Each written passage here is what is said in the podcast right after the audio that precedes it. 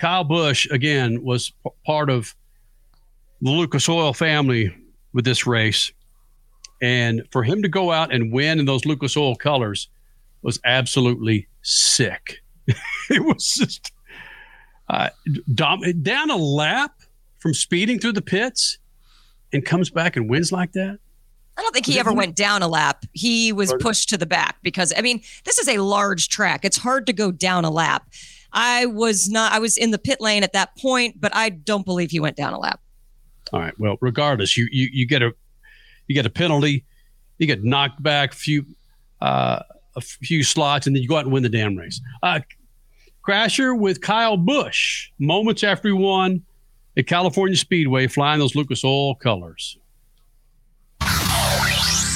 Kyle Busch, my goodness, last one, best one. Here you are. What was it that you had over other people? What was it that eventually vaulted you ahead of Ross Chastain? Um, yeah, I mean, we were working on the long run all race long, and we were just really struggling getting loose there. So, um, Randall and the guys made some really great adjustments there towards the end where we got our car better. I was able to keep pace with him through that run uh, f- before we came down pit road for the final cycle of green flag pit stops. And guys did a great job on pit road, fast pit stop from the from the bunch of jumping over the wall, and uh, we cycled to the lead on that, and then we never looked back. We we held it the rest of the race and. We had 30 laps to go, I think it was, when we got back out on the track. And I'm like, ooh, how do I get better take care of the right rear tire? It's been loose every run. So we got a little bit loose again there at the end of that one in the final 10 laps, but we were far enough ahead. You told me yesterday that your brother, Kurt, helped you learn this track, or he gave you pointers on this track before you came here, even in a truck. Is that something that was helping? You seemed, the reason I ask is, you were running a higher line than some of the other guys, and you could run comfortably almost anywhere, and you wouldn't get squirrely, squirrely like others. Was that some of that advice that you've just held through the years? Mm, no, no. The, the the advice that you got that I got from Kurt when I first came here in a truck is entirely different than anything that you're doing this day and age. Uh, that day and age, it was all around the bottom. You would really drive off into the corner and round the entry and get down to the bottom and run around that white line. And this last probably eight years, ten years, maybe it's all been right around the top. And that lane we call them lane one, two, three, four, five. So lane three, four, five is kind of where your bread and butter has been made the last little bit. And today I got some of that lane five action going there towards the end, especially in three and four, and uh, felt like old times. What about karting last night? You went karting with your boys. You had a great night. That momentum transferred over to today. Can you explain some of that? I know we've talked about this before, but I'm a person that fully believes in momentum and believes in just camaraderie because that helps. Can you explain that from your perspective? No, I mean I think you're right. I mean the camaraderie, but you know, first I think it starts from just the opportunity of of Austin calling me, getting me with Richard, having the conversation with him, and them believing in me and um, giving me the opportunity, wanting me to be at RCR and and giving me everything that I, I could ask for to be able to go out there and and succeed and, and to put them in victory lane. You know, so Now, real quick, how close were you with Austin before that phone call last year? not very close, uh, not very close. But um, you know, I, I've always been. He's an Xfinity Series champion, a Truck Series champion. You know, so he's he knows the ropes. He's he's been good enough in being able to be uh, one of the guys. And so, um, you know, with being able to move over to RCR, I was a little um, skeptical of just how everything kind of is and whatever, but very open minded to seeing what the system looks like and jumping right in. And Randall's been super helpful, just kind of been welcoming me to the to the party. And um, you know, the team guys all have been amazing to work with, and uh, really a great great group.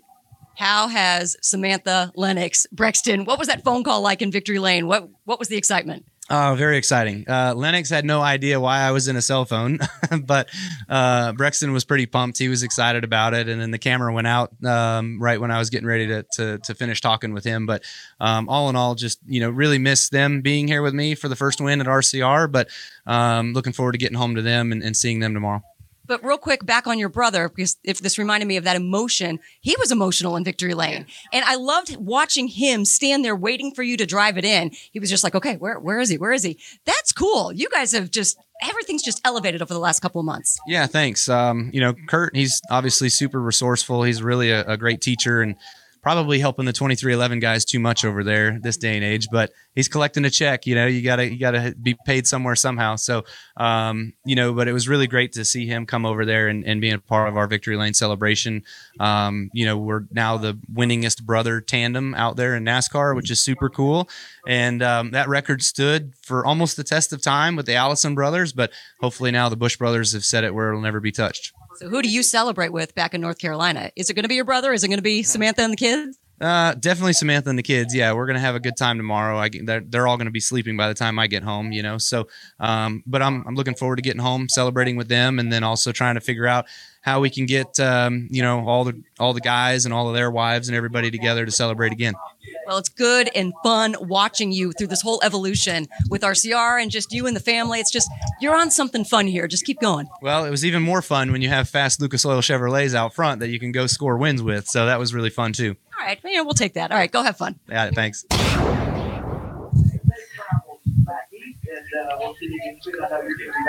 Can I say fun one more time at the end of that interview? Just have fun. it was fun, Crasher. It, it was, was, a lot fun. of fun. Yeah. When again, when you have the winner of your race flying the Lucas Oil colors, I mean, my goodness, it's uh makes all the difference in the world. And Statman, you have a guy that dominates California Speedway like that. Look at the, Kyle Busch, Kyle Larson, Kevin Harvick's got some wins. Jimmie Johnson, six or seven wins at California Speedway. Mm, uh, Jeff good Gordon, numerous wins at California Speedway, and that two mile oval is going away. Jeff Gordon won the first race there. I do know mm-hmm. that.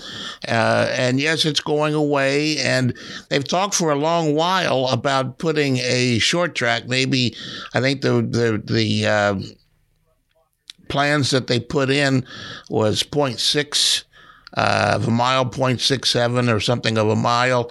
Uh, it's going to be a short track. Hopefully, it's banked. And uh, just like Bristol, uh, I would like to see that. Although the half mile at Irwindale, uh, they've had trouble staying alive. So uh, I don't know. You know, maybe there's too much to do in Southern California to support a major league racetrack like that. They've had them in the past at, at Ontario, at Riverside side. Uh, so I don't know. Uh, you would think so, but um, they they haven't proven it to work in the past. So we'll see. It's insane. There's so many people that live here. It just it doesn't make any sense. Yeah, one out of ten Americans live within four hours of the track. So you would think that they'd be able to get, you know, a hundred thousand people once or twice a year to come to the track, but they haven't been able to do that so far bizarre. Kenny, you referenced Kyle Larson. I'm going to throw something out there right now, February 26th, 2023. Kyle Larson tweeted after this race. Couldn't be more happy for Kyle Busch. This guy, or that the guy is one of the best race car drivers of all time and will always be. I'm glad it only took him two races to remind the world. I'm bringing this up for two reasons. Number one, that's just cool of Kyle Larson. Number two, I had another interview with Kyle Busch yesterday in which he is still very, very interested in the Indy 500 and he is still trying to put something together sooner than later. This year, not going to happen. There's a certain Lucas Oil partnership in IndyCar that's going to have four drivers this year. Next year, Kyle Larson's coming on board with them, but that's only for the third car. What's that fourth car going to do next year? I'm just saying. What are you saying, Crash? I'm just saying. What are you saying? What if it's the Kyle and Kyle show coming over from NASCAR to run the 500 and the 600 in the same day? Well, the easiest poll in the history of mankind who finishes better, Kyle or Kyle? I think Pato and Felix will have something else to say about that, though. yeah.